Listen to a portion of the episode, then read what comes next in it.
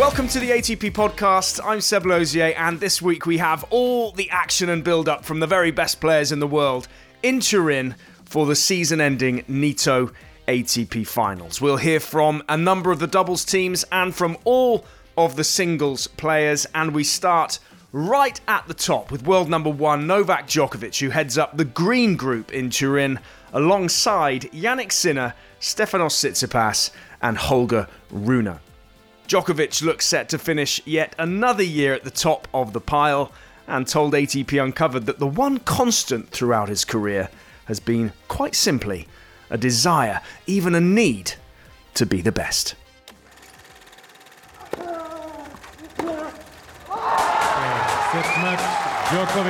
I think you have broken a barrier in your career by winning your first title. And how do you feel? Well, uh, I don't, I don't, I don't feel anything special, but. oh,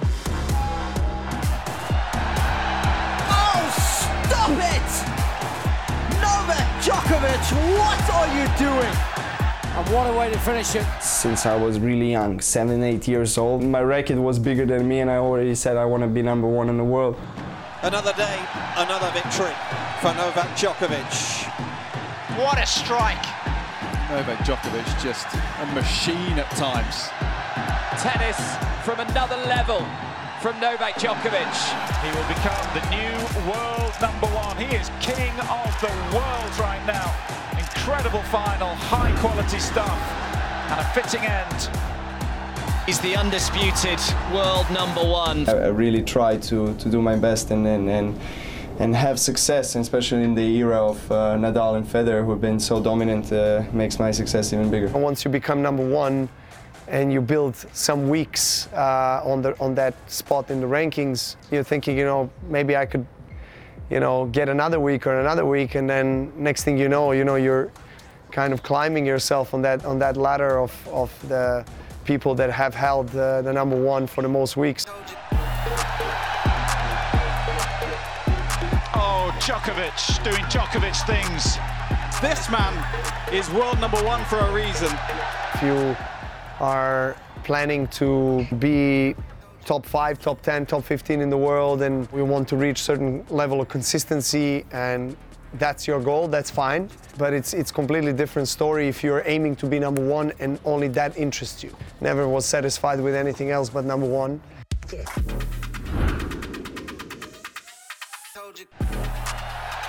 Base level of play is just so high from start to finish. What a warrior this guy is. Djokovic looking every inch the best player in the world. But Djokovic, so strong, so impressive. Destruction from Djokovic. He is rightfully the world number one and likely to stay there. Each year that you come back in a place where you won the previous year, you have to defend those points. You know, it's all about mindset, it's all about prioritization. Throughout my career, I've always tried to peak at the biggest events because I, I know that that's going to bring me the most points. It had to be an almighty performance from the world number one. Oh, tennis from another level from Novak Djokovic.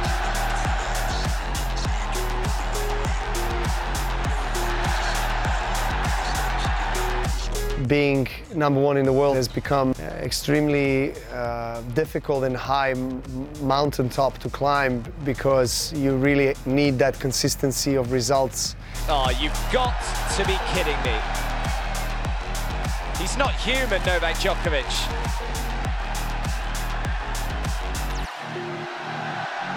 Yet more history for Novak Djokovic. Of course, that has been one of my greatest goals in the last probably five years, you know, is to try to break, break the record there and managed to do it. So, of course, it was very deeply fulfilling.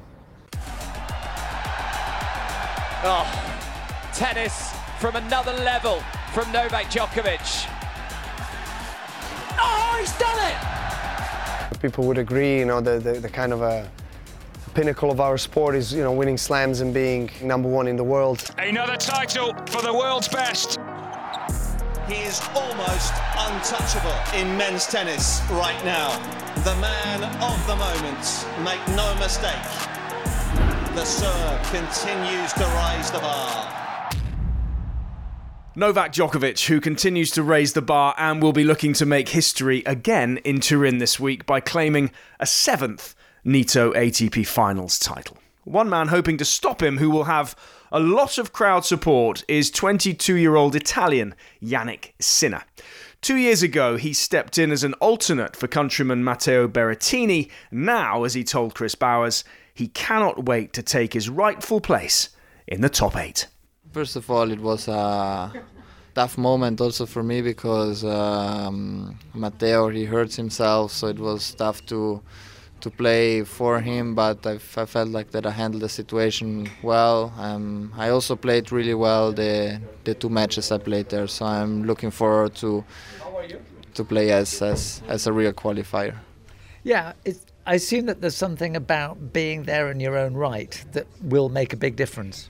Yeah, for sure. I, I feel like you know you you you, you feel better when you when you're there for you, no, because you you qualified means you had a, a very good year, and, and obviously I'm I'm very happy to be there in the in the in this situation. How have you improved as a player over the last 12 months? Yeah, I, I think I, I, I, have improved physically for sure because when you feel better physically, you you you also move better and you feel the ball a little bit better. I, I feel like and but for sure um, the whole thing throughout the work we have done in in the last year, also the mental part and, and tennis wise, I feel I feel much better on court. So it's um, I'm I feel much better as a player, but obviously I know that I can improve still uh, many things. How much do you think playing in Italy will help you? Yeah, for sure the crowd is is behind me, and and, and obviously I will I will try my best to. Uh, to make all all the fans as happy as possible and trying to win as uh, as many matches as possible. But in the other way, I've I also have to enjoy the moment. You know, it's uh, it's it's gonna be a good moment for me, and and hopefully it's gonna be a um, a good tournament. Do you have plenty of friends from where you grew up in, in the South Tyrol region, the Alto Adige? Do they come and watch you more than any other tournament? Yeah, maybe maybe they come. Um, I don't like my my best friends. They're still the friends that I had in in the school, and they know me as as a person who I was before, um, which is for me more important than um, having having this friendship. Uh, feel uh, makes me feel much better. Um, when I struggle with with something, I I call them. So. Um, I think that they are coming to to watch me play, which is always a, a very nice experience. There'll be you, there'll be Carlos Alcaraz, Holger Rune as well. Does it sometimes feel like you're still in juniors, but you're just in the big tournaments?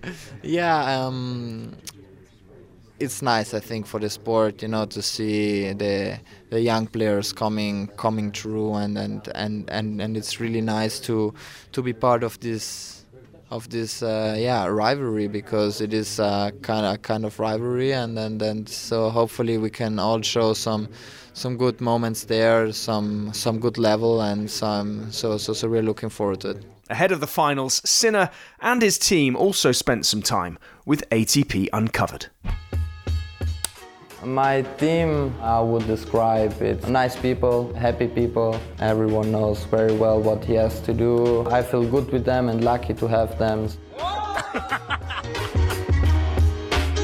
I'm Simone Vagnozzi and I'm the coach of Jannik Sinner.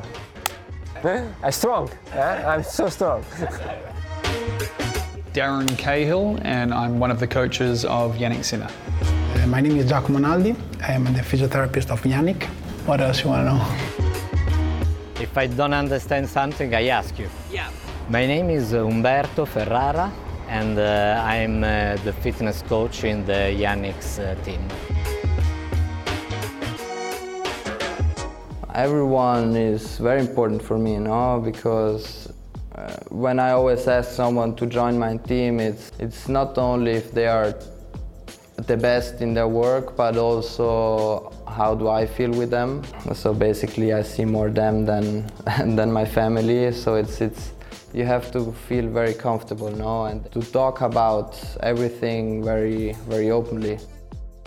I started with Jannik at uh, February last year, on 2022.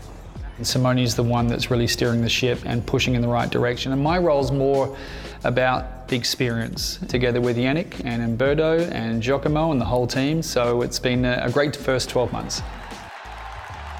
Uh, the most competitive I am because I, I really hate to lose. Jannik uh, strives to win everything he does. Uh, Jannik for sure. yeah, Jannik wants to win everything. uh, the most serious member in the team would have to be Umberto, for sure. Probably Umberto. I think Umberto. He's got maybe the most important job because your body is your temple. It's the most important asset that a tennis player has. So every night at dinner, he's on him about what is the right thing to eat and what he should stay away from. When we work, uh, everybody is serious, but uh, when we finish the, the, the training, uh, we can joke uh, all together, yeah. We play lots of cards. I teach them um, a new game, an Italian game. Burraco, I don't know if he told you about this game, but this is the latest game that uh, all the Italians are playing. Jannik wanna play every day. It's a very good uh, game because uh, we can uh, play when we are three, also when we are four, or uh, when uh, all the team is is present. When we the first time he played that, he won a tournament, so now I want to play every day.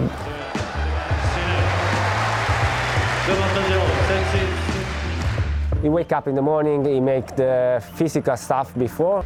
Exercise for mobility. Pre-training uh, section means uh, like some mobility, some um, preventive exercises. We have uh, a lot of exercise to prehab for uh, the injury that uh, Jannik has in the past uh, in the ankles. My job is to work on his on his feet doing taping, and before the, of course, with the, um, the practice. And then we go to the court. You, you play one hour and a half normally with another player, some points, some drill. And in the afternoon, we make uh, one hour of um, technique, serve, volley, slice. The main part of my job is after game or practice because I work with these muscles, so massage, uh, again mobility. I try to do whatever he needs for recover his body. I have to work a lot and they have to push me. As sometimes I push them also to, to do a little bit more and every day is a challenge. Jannik, as an athlete and a person, I would say are, are pretty similar. There's not too much difference between the player that you see on court and the player and the person that he is off the court. And I think that says a lot to who he is. Um, it's easy to coach Jannik also because he he wants to improve a lot and uh, he go on the court uh, with always with a smile and everything. So it's for a coach it's really good. There's no fake agenda with the way he is. He's passionate, he has fun, he's not afraid to smile, uh, he's a bit of a jokester. He's got a hunger about him, and he's got a, you can see it in his eyes. Uh, I know he's called the fox, but he's got a little tiger in his stomach, and he wants it badly. I'm, I'm looking always for people who are uh, good friends, but I also want them to be very honest with me. If you have honesty between the player and the coach or coaches, uh, then you have a much better relationship, even if sometimes the truth hurts the player a little bit. That's the type of relationship you always wish to have. The best memory is uh, maybe uh, the last is the win in Toronto for sure. And the biggest prize of Jannik Sinner's career turns into a monumental early birthday present. Number eight is oh so sweet. Really, I'm really happy for him because it was uh, a goal that he have. In the end, uh, I think it takes a lot of um, confidence in Wimbledon with the first semi-final of Grand Slam and, uh, and finally he got it. I want to thank my team. Um, not the whole team is here, but I'm very, very happy to to share this moment with, with all of you guys and, and all the people who are around me every day, believing in me. We are working very, very hard to be in this situation.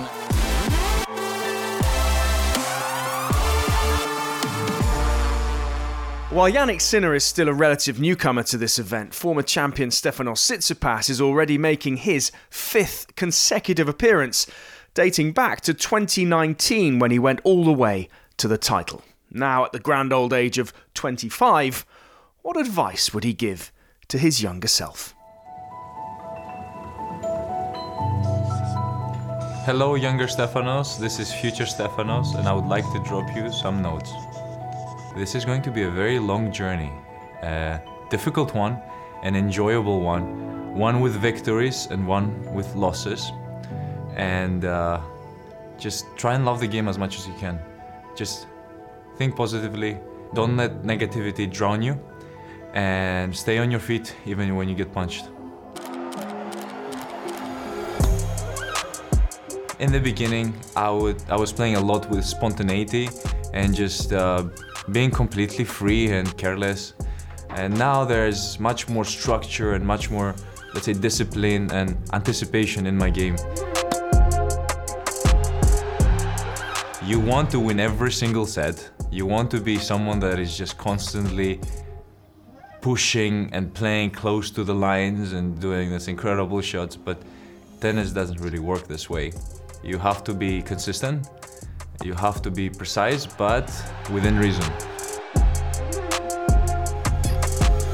My younger self wouldn't know how hard it would take me to get to where I am today.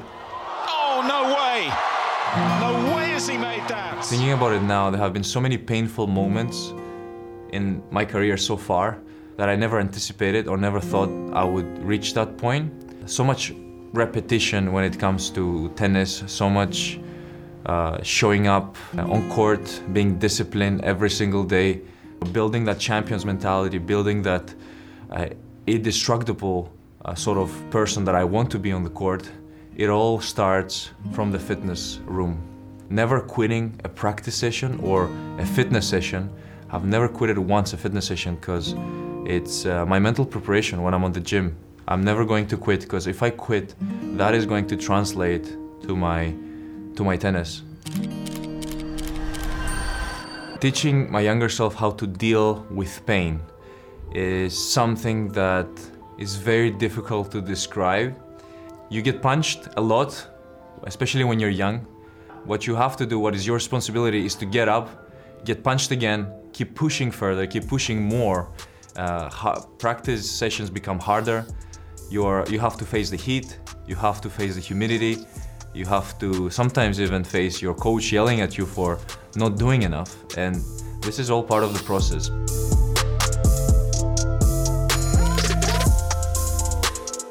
What I would tell my younger self about focus is sticking your eyes to the ball, uh, letting go of all distractions, of all the people that are around the court, completely disconnecting from all of that and putting all of your attention and focus on the yellow fuzzy ball that's flying around the court and it's entirely the ball. It's me, the ball, and the net.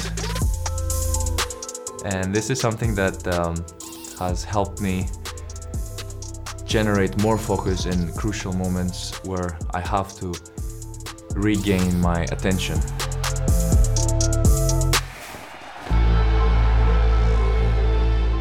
The pressure moments are the ones that define a good tennis player from an average tennis player, and pressure is a moment that you have to deal uh, with maturity. And these are the moments that you actually have to step up your game and stay calm before the storm. Last but not least in the green group is Dane Holger Rune, who is simply delighted to upgrade his alternate status from last year to first time finalist this year, as he told Ersin Kaderas. It's been a big goal for me, you know, being, you know, in the season and in the moment you don't think so much about it, but as we get closer and the race was, you know, very close for me and, and with other players, it was like kind of a goal that I really wanted to achieve. I wanted I wanted it badly and I got it. So I'm very happy and satisfied with that. But now we're here, so I'm just to take my chance and do everything I can. And take your chance, you mean, you know, you can win this thing because you you saw that you can compete with the very best. Yeah, I mean, especially the last two tournaments, I've been playing better tennis, gotten back to, to my level, um, and yeah, I mean, we're improving. You know, I, it was a tough uh, period after Wimbledon for me, but you know, it's uh, it's normal. Sometimes you have good and bad uh, moments, but just you know, it's important to learn, and I've definitely learned. Mm-hmm. What was the biggest lesson you learned this year? Could be tennis, but also mentally. Stability in life. Yeah. Yeah. That was your biggest lesson this that's the biggest lesson. To have the people around you that yes. you trust. What, what, what, uh, yeah, exactly. I mean, to have a team that is there for the right reason and they want the best for you. They're you know great people, and I feel like it's important as a player that you feel that you you have the people around you that you feel you can always learn from, and you respect them 100%. And I have a beautiful family that is always you know well with me, whether they're with me from home or here. It, it doesn't really you know make the difference. Just showing the support is what matters. Mm-hmm is the tension, the pressure, is that fun or is it just difficult to deal with? For me, it's a lot of fun. For me, when I don't have this, it's it's more boring, to be honest. Um, so yeah, I mean, these kind of events excite me. Um, it's events that you want to qualify from if you ask me, I would wish there was like eight of these events a year and uh, and not one. But then, you know, it also makes it more you know interesting for the fans, for the players that you know it's one time here in Turin, and uh, you know whoever is gonna you know prevail the best tennis and be mentally the strongest is gonna take the title. Yeah. Um, let's talk about the players you're gonna play. Uh, Novak Djokovic. Do you actually enjoy playing him?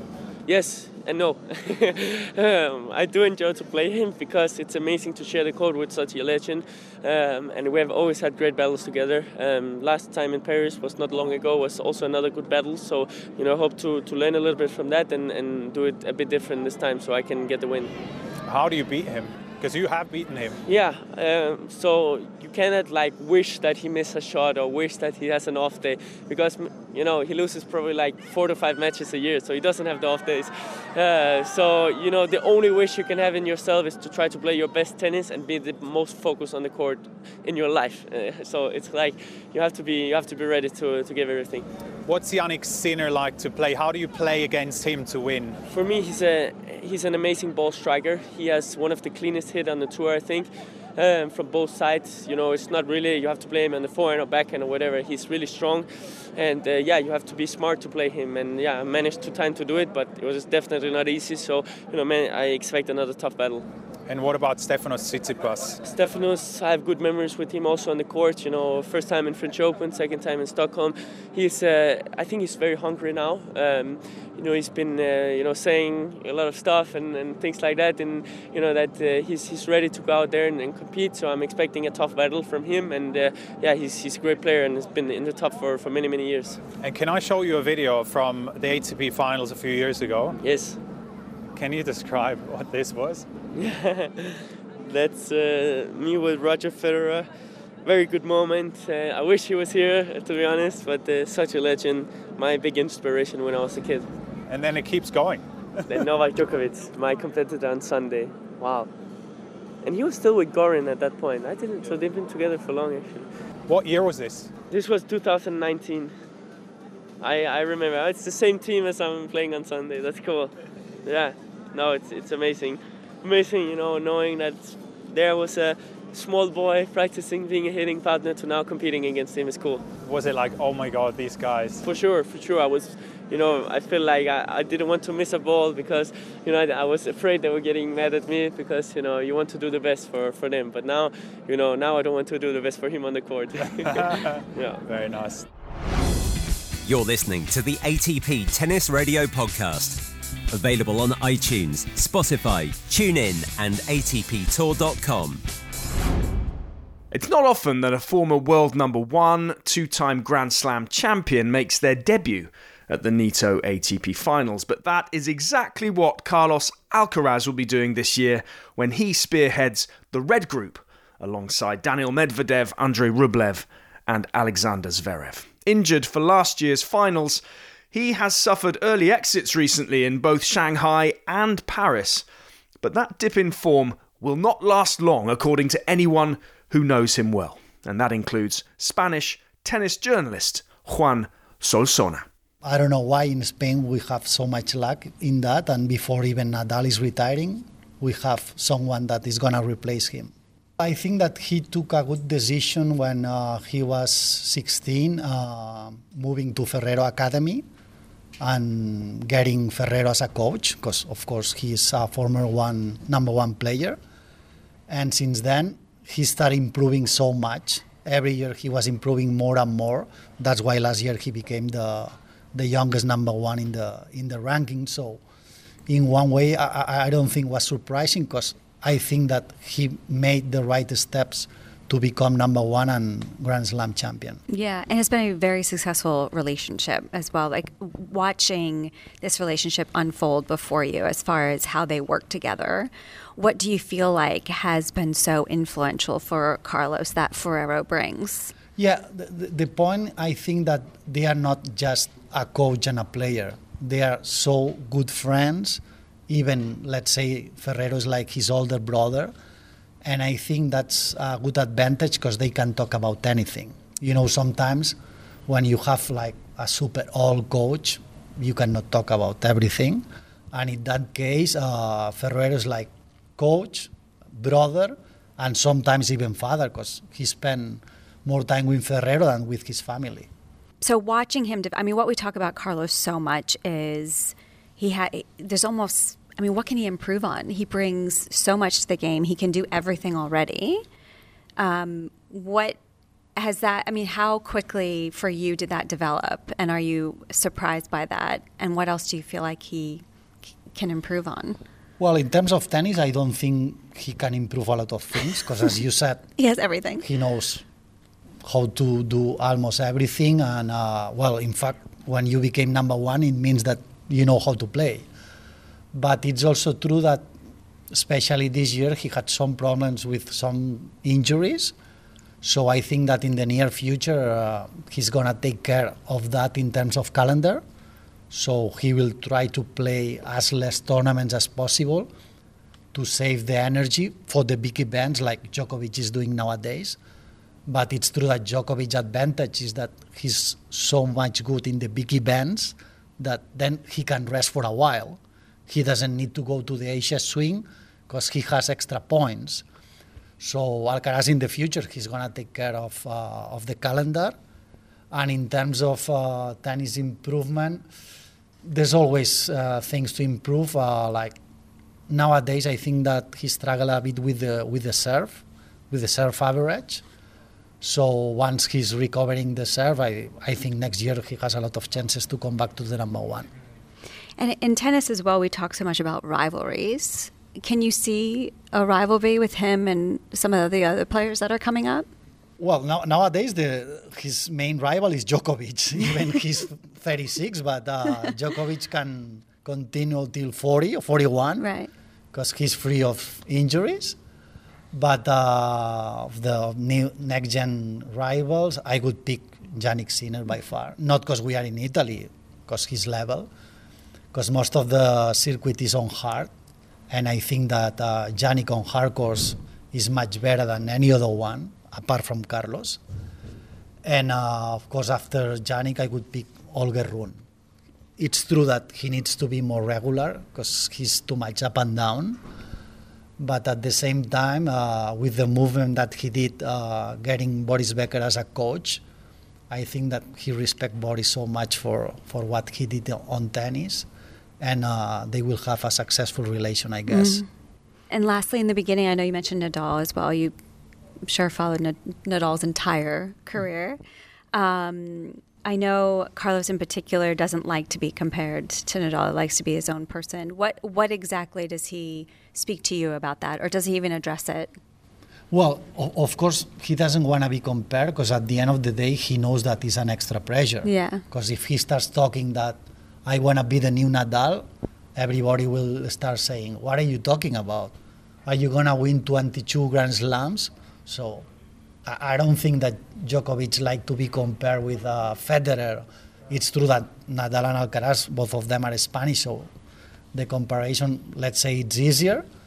But uh, in terms of style of game, they are totally, totally different. different. Yeah. So it's difficult to compare. Of course, the Alcaraz is only 20, and Nadal, when he was 20, more or less, he got like two or three Grand Slams. So we can compare it in that way. That both of them start winning very, very, very young age. But uh, but yeah, I mean, uh, you know, Alcaraz uh, see Nadal not as a rival but as, as as an idol. That's why next year, if they have the chance to play the Olympics together in Right. doubles, uh, a part that is gonna be a successful doubles, uh, I think that Carlos is gonna enjoy it like a kid. Even he's already a superstar, he will play with his idol, so so it's gonna be an interesting feeling for him. Now that would be something to behold. Nadal and Alcaraz playing doubles at the Olympics. Watch this space. Spanish journalist Joan Solsona talking there with Jill Krabus. Alcaraz has six titles this year, including Masters in Madrid and Indian Wells, and his second Grand Slam title at Wimbledon. Just behind Alcaraz with five titles is Daniil Medvedev, who's looking to cap one of the most successful seasons of his career this week in Turin. A former champion two years ago, he told Chris Bowers how the butterflies have maybe given away now to more calm excitement. Well, I feel definitely maybe a little bit less pressure because before I won it, I lost three matches in a row. But at the same time, this tennis is such a, let's call it a cyclic thing that uh, last year I lost three matches and three of them were really close on the decisive tiebreak. I think two of them I was serving for the match. So for sure this year I want to uh, try to to to be better, and uh, that's exactly what happened a couple of years ago when I managed to win it. So let's hope it's going to be the same story. It was remarkable last year. Three final set tiebreaks, and of course, you've had other final set tiebreaks at the ATP finals. Did you have to sort of almost get over last year, or was it just the kind of freak thing that can happen at the end of the year? For sure, I needed some time uh, to to kind of either forget it or um, process it. Uh, but at the same time, uh, what was good is that it was the last tournament of the season. So one week after, I was like, okay, whatever. I'm for sure disappointed, but now it's a new season to prepare. I'm gonna go practice hard and try to not let it uh, happen next time. Uh, and so now, in a way, I have this opportunity uh, in, uh, to to try to uh, to make it different because yeah for sure i mean you play against the best players in the world so as soon as you go to the third set and the ending of the third set it's going to be tough for, for both of you and you you both know how to deal with this pressure so last year i was not strong enough to manage to make it and this year i'm going to try to be stronger You had that amazing match a couple of years ago against Sinner. He was an alternate at the time, so and there was nothing on the match. But he's qualified this time, and of course he'll have the support. Mm. Do you think that that is to, if you have to play him, will that be a major factor?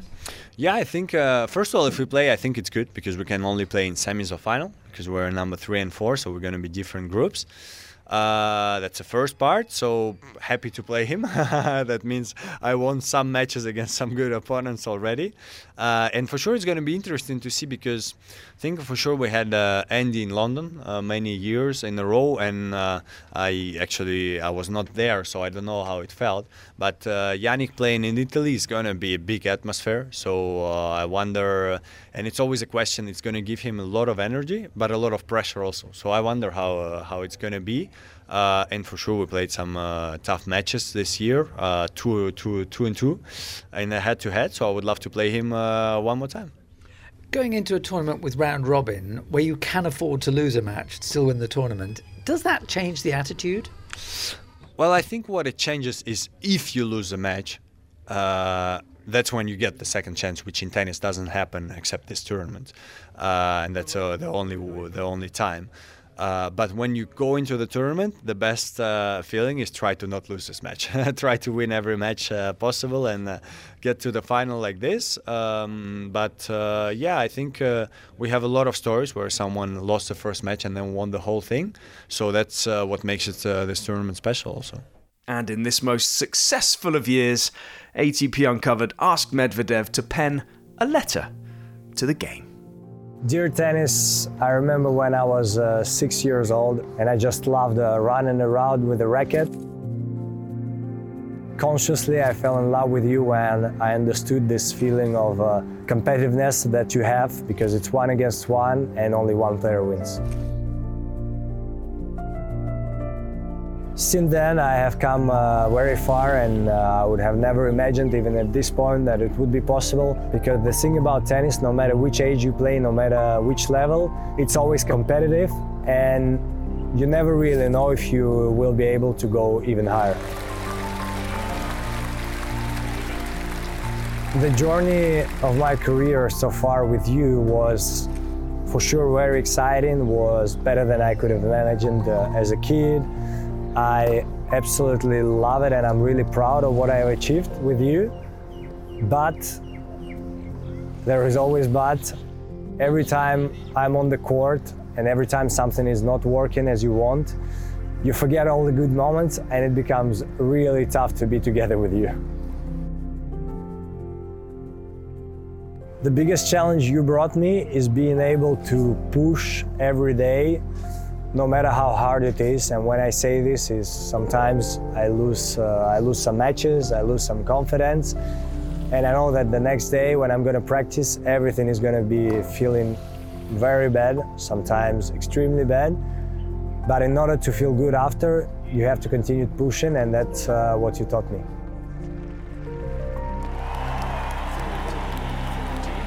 I have so many memorable moments with you, so I'm not gonna choose one because all the moments from start to finish were amazing and it's not finished yet. We had some tough ones, we had some good ones, and I'm sure we're gonna have some amazing good moments together again. Daniil Medvedev is the Nitto ATP Finals champion. I hope in the future we can somehow understand each other better because I will be honest, till, uh, till today, I still don't understand you. Hopefully, this can change. Love, Daniil. If Medvedev's year has been about keeping momentum going, Sasha Zverev's has been about a kickstart. After a lengthy spell away with a serious ankle injury and a slow start to the year, the big German, who's a two time champion at these finals, really started to power through in the middle part of the season. In the beginning, I really was, you know, I was nowhere near making Turin. I was nowhere near of even thinking about Turin. I was more uh, thinking about how to win matches. You know, I was barely winning matches. I was barely making points as well, and uh, it kind of turned around in the summer for me when I started winning tournaments again. When I, uh, you know, made the semis of Roland Garros, I think that was a big turning point for me in a way as well. And uh, from then onwards, obviously, it was it was fun to to be uh, to be on a tennis court again. What's the biggest lesson you learned this year?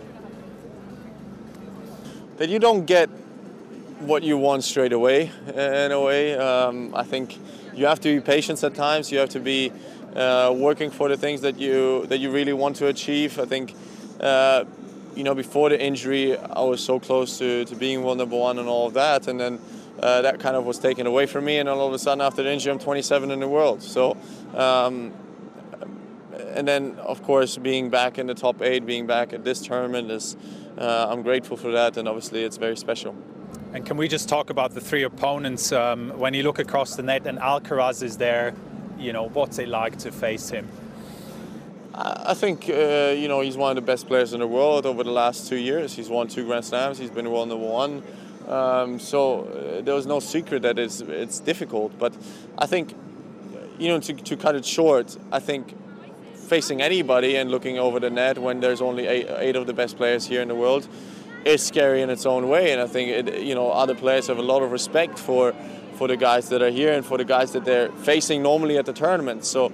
Um, there's no easy draws here. Everybody can play tennis. Everybody has done something in their season that is special. I mean, you actually have a really good head-to-head record against Alcaraz. So, uh, how do you beat him? What's the what's the thing you have to do right? First of all, be at your best. Uh, I think the, the, times that I have beaten him, I was at my best. I was playing uh, my absolute best tennis. Um, so I think that that is the main focus because if you're not quite there, if you're a little bit maybe slowish, if you're not hitting the ball as, as, as well as you can, you don't have any chance. You played Medvedev 17 times. Yeah. what have you learned about playing him? Yeah, before the season we were equal in head to head, and then this season came along, and then it kind of uh, changed a bit. Uh, of course, we played a lot uh, against each other in the first part of the season. Uh, and then we played twice against each other in the second part of the season, which which went one all, uh, you know. But he's somebody that doesn't give you anything. He's like a wall on the court, and uh, you really have to, to kind of win the match yourself. And one last question, Rublev, when you look across the net, how would you describe what you see? Power, uh, a lot of effort, and a lot of hard hitting forehands. I think that, that describes him the best. Speaking of Andrey Rublev, Chris Bowers also caught up with the 26 year old and asked him how he felt to book his place at a fourth straight Nitto ATP finals. I feel very proud and happy to be able to qualify one more year uh, in Turin and to be part of the best eight players. Is that a target you set for yourself at the start of the year? No, that was not a target, but obviously after US Open, when I was doing well in a race, and uh, for sure that was the goal for the rest of the year to try to qualify for Turin. Do you like the round robin format? I like that format, but I think could be best of five sets. What you'd like it to be best of five in the round robin? Yeah, all the matches because there you don't play that many matches. I think in total you play only five matches. So and if they do like enough in like in slams, one day play, one day not play, can be uh, even better because you have the best eight players and to play with the best eight players, best of three sets. Uh, it's I don't know. I like more when it's best of five. You have better feeling. Because you used to have the final. The last match was best of five. Yeah, or at least to the final. I think it's nice. How do you play on indoor hard court? I mean, obviously you play on lots of different surfaces, but the year end is on indoor hard. Does that suit you? I don't know. We'll see. I think I have a good game to play indoor, and we'll see. We'll see what's gonna happen. Obviously, you need to to serve well and to return well indoor is the the main two things. If you're going to uh, win the finals, you probably have to be one of Djokovic or Alcaraz, possibly both. You've played Djokovic, you've beaten him on clay, but never on hard. What do you need to do better to beat him on hard? Everything. I don't know. There is. I need to play my best match, and he need to play his worst match. But I mean, come on, you're better than that. Mm, we'll see. Uh, but for sure, to be able to beat him, I need to play my best tennis, and he needs to play his worst tennis. And against Alcaraz, you've never played him, have you? Have you Never. practiced with him? We practiced a couple of times. But I mean, Alcaraz is one of the best players at the moment, and he knows how to do everything. I mean, it's crazy the way physically he is. I think yes, if I play him, I need to play also my best match, and he needs to play his worst match. Do you imagine though how you how you can beat both these two? Do you do you ever picture it? Mm, uh, just to do my best, and we'll see what's gonna happen. I don't know. Sure, but everyone looks at you and says, "What a what a great player! You're clearly a member of the top ten. Is there a lack of belief? I mean, listening to you talk, or is this a, a nice way of taking the pressure off yourself? I would probably say it's yeah, kind of a take out pressure in a nice way. Of course, if I play one of these two players, I will do my best to try to to compete against them and to to have a chance to to to go for to try to win it. But it's super tough, and they're better than me, and they show it already many many years. So we'll see. For this, I need really really to play my best tennis. You're listening to the ATP Tennis Radio Podcast. To the doubles now, and we start with the defending champions Rajiv Ram and Joe Salisbury, who find themselves in the red group alongside Wesley Koolhof and Neil Skupski, Rohan Bopanna and Matt Ebden, and this year's Australian Open champions Rinky Hijikata and Jason Kubler. It's been a strange old year for Ram and Salisbury, who rallied from a slow start to claim another Grand Slam title at the US Open. So, how do they assess the year as a whole? Chris Bowers asked the question. mixed would be overall uh, analysis of it. But yeah, I mean, it's tough to say. It's not been a good year when we've won a Grand Slam, but I think overall, would say we yeah not been happy with how a lot of it's gone. And obviously, yeah, had we not won the US Open, then it would have been a very poor year uh, by our, our standards. But obviously, the fact that we, we did that, we, we always say that we want to do the best at, at the biggest tournaments, and we managed to win win one of the Grand Slams. So then that's obviously a, a huge achievement. Is any disappointment relative? I mean, you- you're going to finish the year in the top 10 in terms of doubles pairs, and is it perhaps just because you've been in the top three in the last couple of years that this feels more disappointing? Yeah, I think so, but that's kind of the standards that we want to set ourselves and measure ourselves against that. I mean, we're our aim is to be to be the number one team, so we're obviously quite a long way off that this year.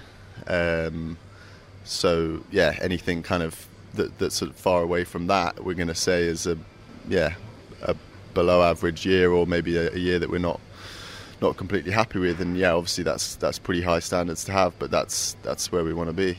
Raj, I was talking to Neil Skupski and Wes Koolhof, and they said, "Oh, we we had our list of people who are going to do well at the start of the year, and we penciled uh, Ram and Salisbury in for the U.S. Open because they always win that." Did you feel that that was your tournament because he did win it for the third year running?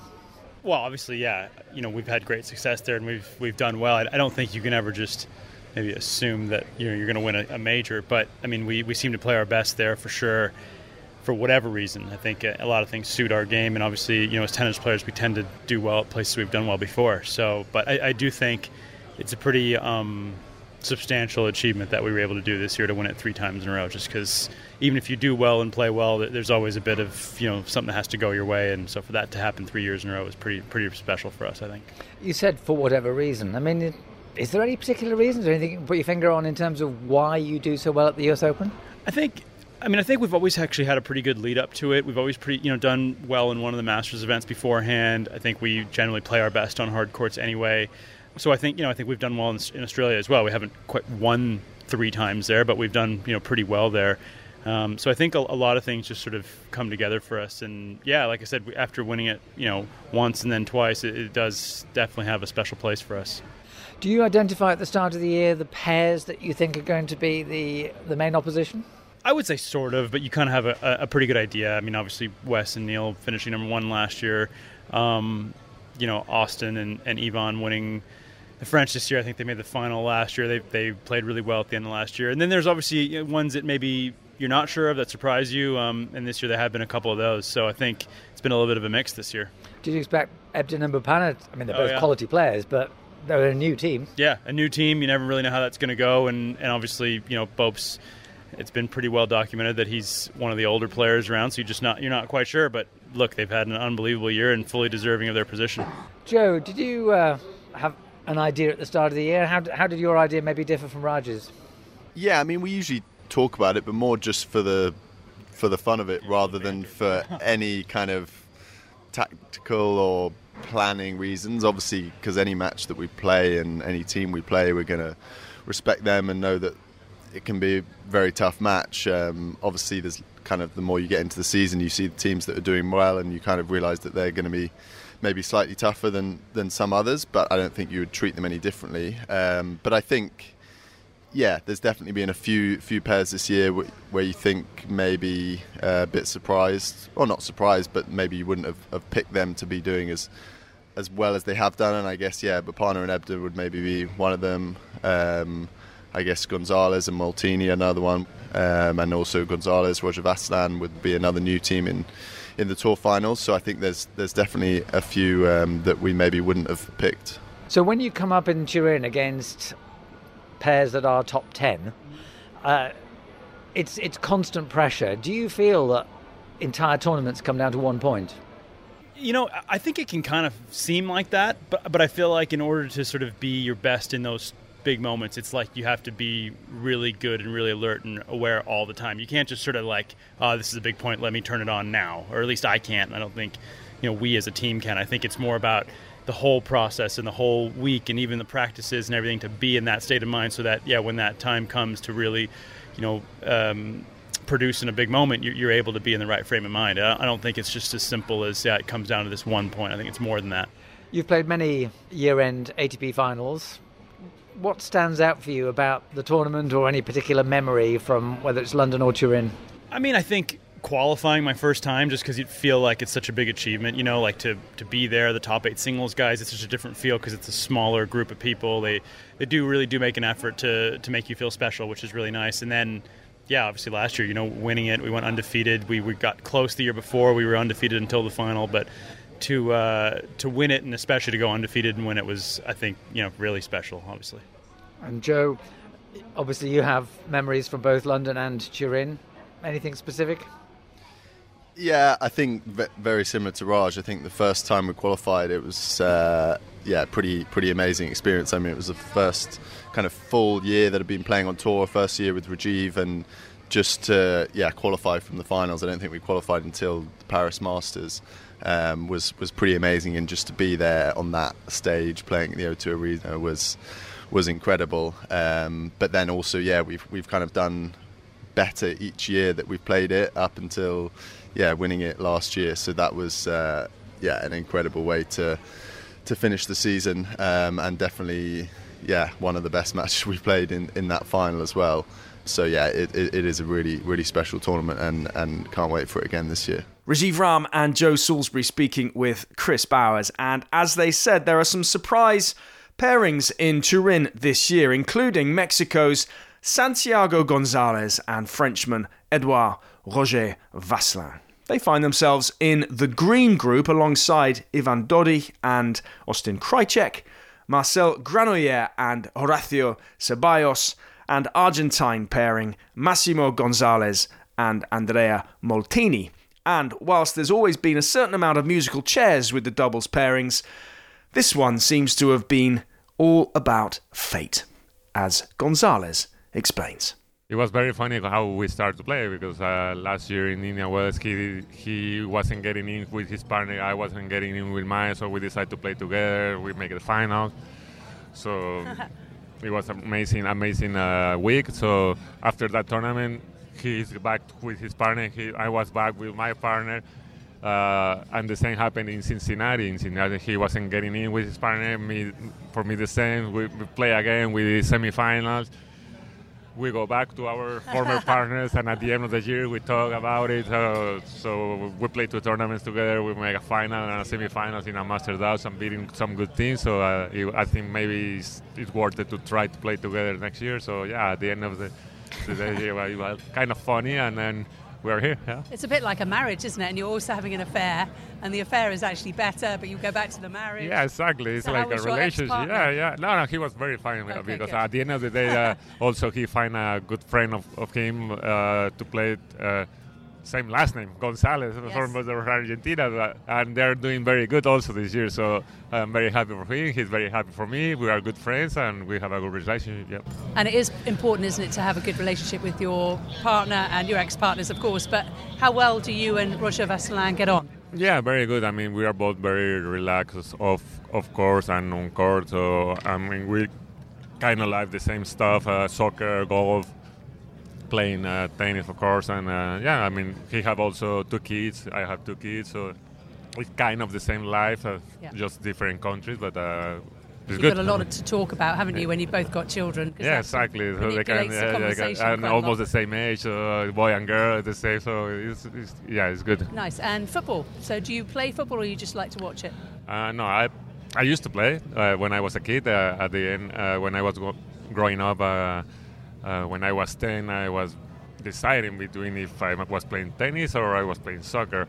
I was also like I was pretty good at the time uh, when I was position? ten. Uh, I was a midfielder, yeah, and then. Uh, at the end of the day, I was winning my, the tournaments in tennis. So between my parents, the coach, and everything, decide to play tennis. So, but when I have time, I play soccer a little bit. Not too much because I mean I'm old now. I can I can be wanna injured. injured. Yeah, very very very easy. So, so that's why I changed it a little bit for golf. And what's your football team? Uh, used to be Veracruz, uh, my, Yes. uh, the the Red Shark called, but they went down. They now they don't they, they doesn't exist. So so, but uh, I'm a big fan from Real Madrid. Ah, you're Yeah. Real Madrid. Yeah. You're jumping on the bandwagon. Yeah, I kind like of it. That's yeah, okay. yeah. You're allowed to. I have some Spanish. Uh, how do you call it? Uh, my grandfather is Spanish. I have Spanish a Spanish roots. passport. Yeah, so I so that's why. So Real also, Madrid. yeah. All right, we'll let you off then. yeah. and just finally, you're 40. We've spoken about that. How many years do you look to continue, given that you're playing some of the best tennis of your life? Yeah, if you tell me that uh, question like two years ago, I will say 40 is a good year to quit. But uh, now I think I'm, I'm playing my best tennis right now. I'm I'm healthy. I'm, I have no injuries, so I'm I'm I'm enjoying traveling. I'm enjoying playing. I'm enjoying competing. So I will say two or three years at least. Yeah. Let's just keep going. And your wife is happy for you to keep playing, no problem? Yeah, my wife loves to travel also. Oh, so perfect. so that's why maybe next year decided to travel more of like together with the family, Yeah. maybe to Australia, then it's, it's Los Cabos and Acapulco in Mexico. So it's easy, and it was Miami, then maybe come to, to Europe with the whole family. So try to make it work somehow. So hopefully, yeah. There's nothing really better, is there? It was a great children's education to travel the world, especially watching it's- you being successful. That must be a lovely feeling. Yeah, yeah. Also for them, I, I, th- I think at this age they will learn more from this than uh, from r- really the school. But at the end of the day, it's gonna be only one year or two years, and then they're gonna go back to school. I'm not gonna play forever. So, so yeah, we need to enjoy the, this time, and hopefully also they, they, they will enjoy it. Santiago Gonzalez, thank you very much for joining us. Thank you for having me. Candy Reid with Santiago Gonzalez there, who is one of three 40 somethings, amazingly, in this year's doubles draw. And we finish this week as we started with another former year end world number one and massive crowd favourite. This is the story of how Brazil's favourite tennis son, Gustavo Guga Kuerten, climbed all the way to the top by finishing the season on a high. Hi everyone, here's Guga, and this is how I became somehow a number one. Absolutely incredible. the adrenaline that this crowd gives him. He's done it! Gustavo Kuerten wins the Masters Cup and ends the year as the world number one. Once uh, I, I got to, to Lisbon in 2000, Marat was, he won three or four tournaments in a row and just end up uh, 10 days before or, or a week before uh, winning in Paris. Safin claims his second Master Series title of the year. It was me and Pete to play the second match, and then Marat and Andre to start the semifinals. And amazingly, we are facing the two biggest guys on our generation. They are there. We, we need to face them and find a way to win.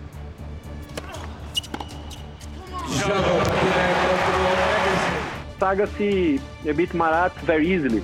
And now for Safin through, he's got to hope that Pete Sampras or Andre Agassi defeats Gustavo Kuerten. That was the only chance I had.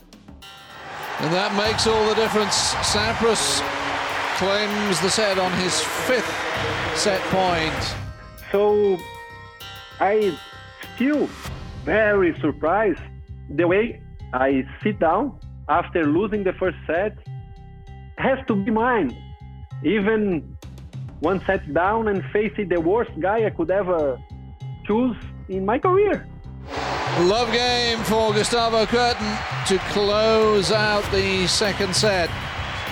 And after an hour and 33 minutes, the match is level at one set all. I could uh, turn around the match. We end up playing uh, a third set, a thriller one.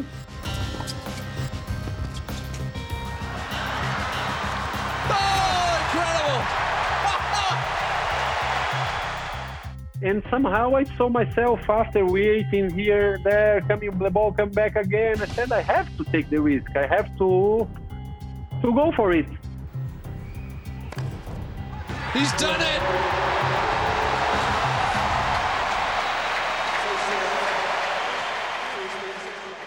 Tomorrow I will be number one.